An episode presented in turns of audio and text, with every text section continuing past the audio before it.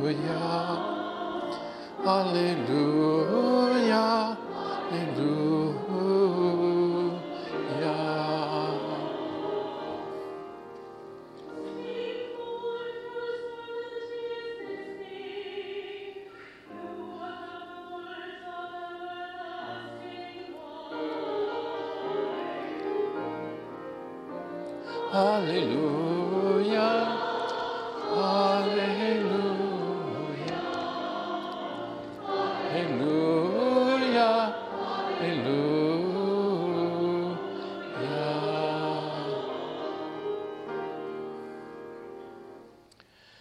The Lord be with you. A reading from the Holy Gospel according to Luke.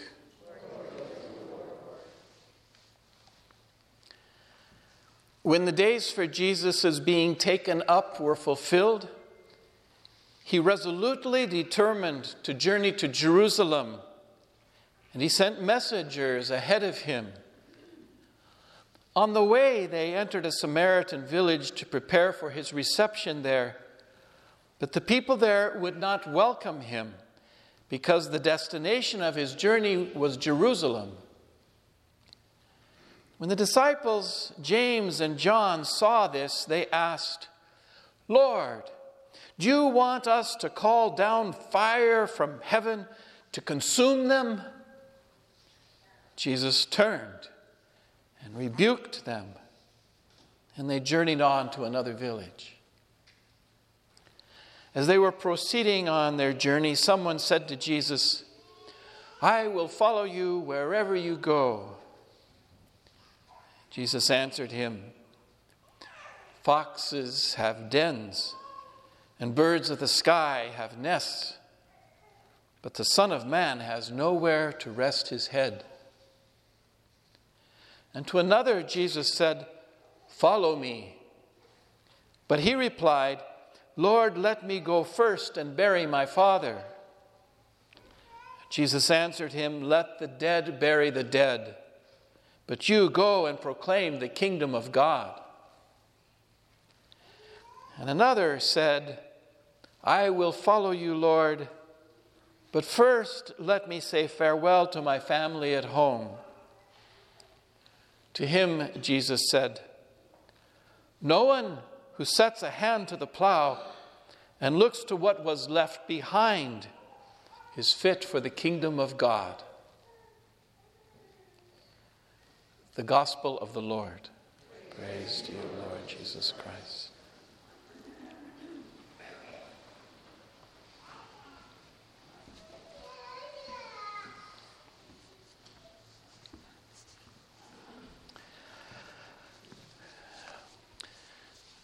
Does Jesus seem a little bit grumpy today?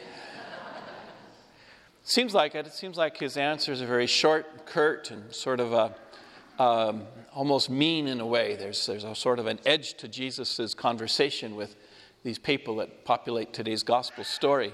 And that seems kind of unusual because we like, you know, the soft Jesus, the Jesus of Galilee who, you know, uh, forgives sinners and heals the sick and preaches beautiful sermons about blessed are the poor and blessed are this and blessed are that.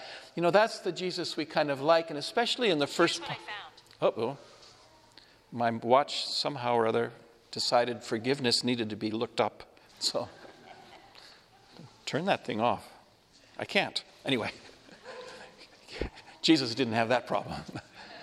anyway, so. Um, uh, and you know, so you, you've got this one first kind of first story where you know uh, Jesus is traveling into Samaritan territory, and the Samaritans, of course, hate the Jews, and the Jews hate the Samaritans. It's one of those long-term hatreds that's been going on for centuries. You know, they they see each other as heretics. So it's, it's in some ways no wonder that the Samaritans are really welcoming Jesus and his troop, his, his disciples, into their village, and um, especially since they're on their way up to Jerusalem. And, and, and, and then there's, you know, there's this James and John, you know, two of the 12 knuckleheads. Uh, that are following Jesus as his apostles, and, and they, they get all full of themselves and they say, You know, Lord, you want us to destroy this town and draw fire down upon it from heaven? And, and Jesus, instead of sort of laughing it off, you silly boys, yet again, you're being stupid, you know, he, he turns to them and he rebukes them. is a very strong word. He turns and rebukes them. He's not having any of this goofiness of, we have power, we're great prophets, we can call down fire on people and destroy them if we want. Jesus rebukes them for that. It's very stern. And then you have these three situations where people are either called or offered to follow Jesus. And, and the first one is one in which um, you know, uh, Jesus calls out to someone and says, Come follow me. And he says, No, I gotta, well, yes, of course I'll follow you, but I, I gotta go, you know, bury my pa. And, and Jesus says, Okay, you know, this is a one time offer, and you're not accepting it. You're, you're hesitating, and so, uh, you know, go bury your pa, but you can't follow me then. Sort of severe. And then there's another one, you know, Jesus calls to him and says, Follow me.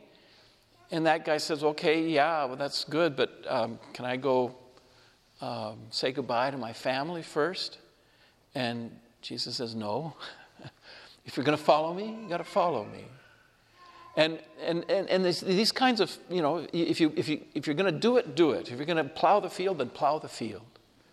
And, and in all of these situations, Jesus comes across, as I said, as kind of a grumpy, a little bit uh, edgy kind of Jesus, not the one we're used to. So, what's going on here? Why is Jesus this way now? Well, it's actually a very, very important moment in the Gospel of St. Luke. Because Jesus has had his two, two and a half years up in Galilee. And if you know the Holy Land at all, you know that Galilee is beautiful. It's, it's lush and it's uh, got wheat growing on the fields, and they've got a big, beautiful lake up there, and there's plenty of fish to feed the people. And, and it's a pretty good life up there. It's beautiful up there. It's green and beautiful, and water and everything. It's a, it's a breadbasket of, of the Middle, Middle East. And Jesus has had a really good run up there. Up in Galilee, his home country, where people know him and understand him, most of the time people are really, really responding well to his message, to his preaching, and people respond. And, and he has some great deeds that he does, including the you know, multiplying of loaves and fish to feed the crowds.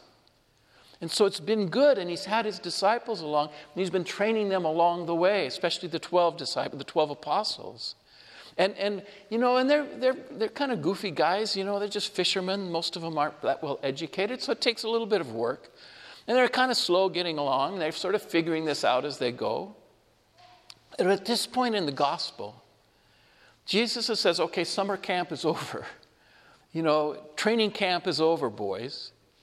We're now going to head to Jerusalem. We're going to leave Galilee and we're going to go to Jerusalem. And this is a decisive moment in the gospel. As, as Luke says, he resolutely decides to go to Jerusalem because this is really hard for Jesus. He's got to leave his homeland. He's got to leave this beautiful country. He's got to leave his own family and his friends. He's got to leave all of that. He's got to leave his old life, all of his successes, to turn south and head up to Jerusalem. And if you, again, if you know the geography of that area, when you leave Galilee and go south up to Jerusalem, you are heading into the desert. It is dry and there hardly anything grows there, and it's hot and it's rocky, and it's, it's not a beautiful place. But even more, Jesus knows that the pestering that he's had from the Pharisees up in Galilee is nothing compared to the fierce opposition that he's going to encounter once he gets down and has to bear the full weight of the, the anger and the opposition of not just a few distant Pharisees, but the chief priests and the elders and the big shots of Jerusalem, the very leaders of their religion. They're all going to come down on Jesus like a ton of bricks. So, this is a big deal. Jesus knows he's in for a really, really hard time. He knows the opposition he's going to encounter there is going to be terrible. And he knows that people are going to flake off. People who are dedicated to him are going to disappear into the woodwork. He knows, maybe most of all, that this is going to end really badly for him and for those who are faithful to him to the end. he knows he's going to be judged. He knows he's going to be betrayed. He knows that he almost certainly is going to end up dead before this is all over. And death on a cross. So when Jesus turns towards Jerusalem determinedly and resolutely, it is an awful day for him because he's leaving behind the green, lovely, beautiful family area of Galilee where everything was nice and heading south to Jerusalem where it's going to be dark and painful and it's really going to be hard. So, for Jesus, with his disciples in particular, summer camp is really over. Training camp is over. And he wants his disciples and his followers, and particularly his apostles, to say, I'm in 100%. And if you're not in 100%, then, then go home. Because this is going to be tough for me and for you. With this decision to go south to Jerusalem, Jesus is saying, You got to be in 100%. You got to be committed to follow me all the way. No hesitations, no distractions, no ego, no pretending to be powerful when you're not powerful. James and John. Peter, too, by the way. And, and so, what is required of you from this stage on is no more fun and games. This is not just sort of training camp anymore. We're going to go do it. And if you're not with me, go home. And so these disciples are saying, Well, yes, Jesus, I'll follow you. You know, it almost sounds like that song from Sister Act I will follow you wherever you will go. And he said, That's great. Follow me wherever I go. But you understand that where I'm going, I have no place. I have no place to lay my head. Are you ready to give up home? Are you ready to give up bed? Are you ready to give up everything? All that you have had up to this point in your life to come and follow me? Then come follow me. But if not, go home. But I, I'd love to follow you, Jesus, but I got to go bury my pa. Go bury your pa. But if that's more important to you than following me to Jerusalem, you're not one of mine. Well, I'd love to follow you, Jesus. I really would, but man, I've got to go say goodbye. Can I just, you know, take a week off and go visit my family first and have some time with them before I go to Jerusalem? No, you can't. Because this now is 100% commitment. Your family is behind you. God bless them. Not ahead of you. I'm ahead of you. You're with me or you're not. Now. No hesitation, no distractions, no ego. And what is the way that Jesus is leading them on? Is it just down a dusty road up to Jerusalem? No, he's, he's leading them on a path of self giving. He's leading them on the way of giving of yourself, even to the point where you give yourself up. He's leading them on the path of completely pouring themselves out, even unto death, death on a cross. And it's that love, that way of love, that sacrificial love, that giving of themselves that he's asking them to be 100% committed to. Fish or cut bait. So that's great. You know, it's a great story. It's an important moment that explains why Jesus is sort of grumpy or serious at least as he speaks to his disciples on this particular moment in the gospel.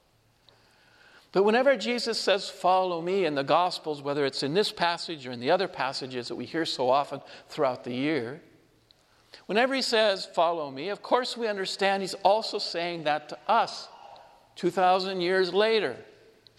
Jesus' words, follow me, are meant for us as well in our lives here and now. And the very same level of commitment that he asks of his disciples at this decisive moment, this turning point in the Gospel of Luke, he also asks of us here and now.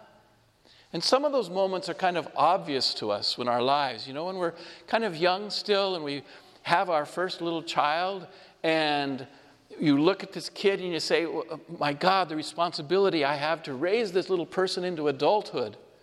I, if I have a kid, I can't be a kid anymore. I've got to commit my life to this and get serious about things.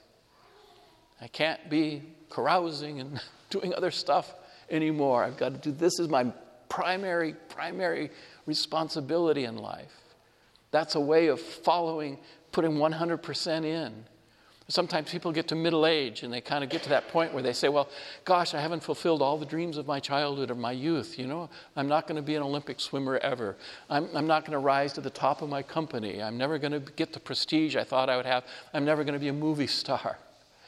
And you say, Well, okay, so then what? What really then is important to me? How then do I follow Jesus knowing that all that stuff were just distractions along the way? How do I follow Jesus in this life that I have now? How do I say yes to Him 100%? That stuff didn't sustain me, it didn't come true, it wasn't real. What's real is my faith and my trust and my walking with Jesus all the way. We get to a certain age where we start saying, gee, I'm older than my parents were when they died. My hair is now gray. I'm at the very short end of this stick of life. And you say, okay, now what? It's no longer time for funny business. It's no longer time for fun and games. In this last stretch of my life, whether it's one hour or 30 more years, how do I live the follow me that Jesus offers me now? How do I make this passage in my life, this final passage in my life, including death itself, a gift, a grace, a blessing, a making present of the kingdom of God in my family, in my church, and in my world? Jesus calls us always, just as he calls his disciples, to say, okay, fun and games are over. Now it's time to get serious. Follow me all the way, 100%, no distractions, no hesitations. And in a sense, each time that we stretch out our hands and say to the body of Christ, Yes, amen, we are saying, Yes, I will follow you all the way, without distractions, without hesitations without fun and games, all the way to Jerusalem and Calvary and the cross and Easter.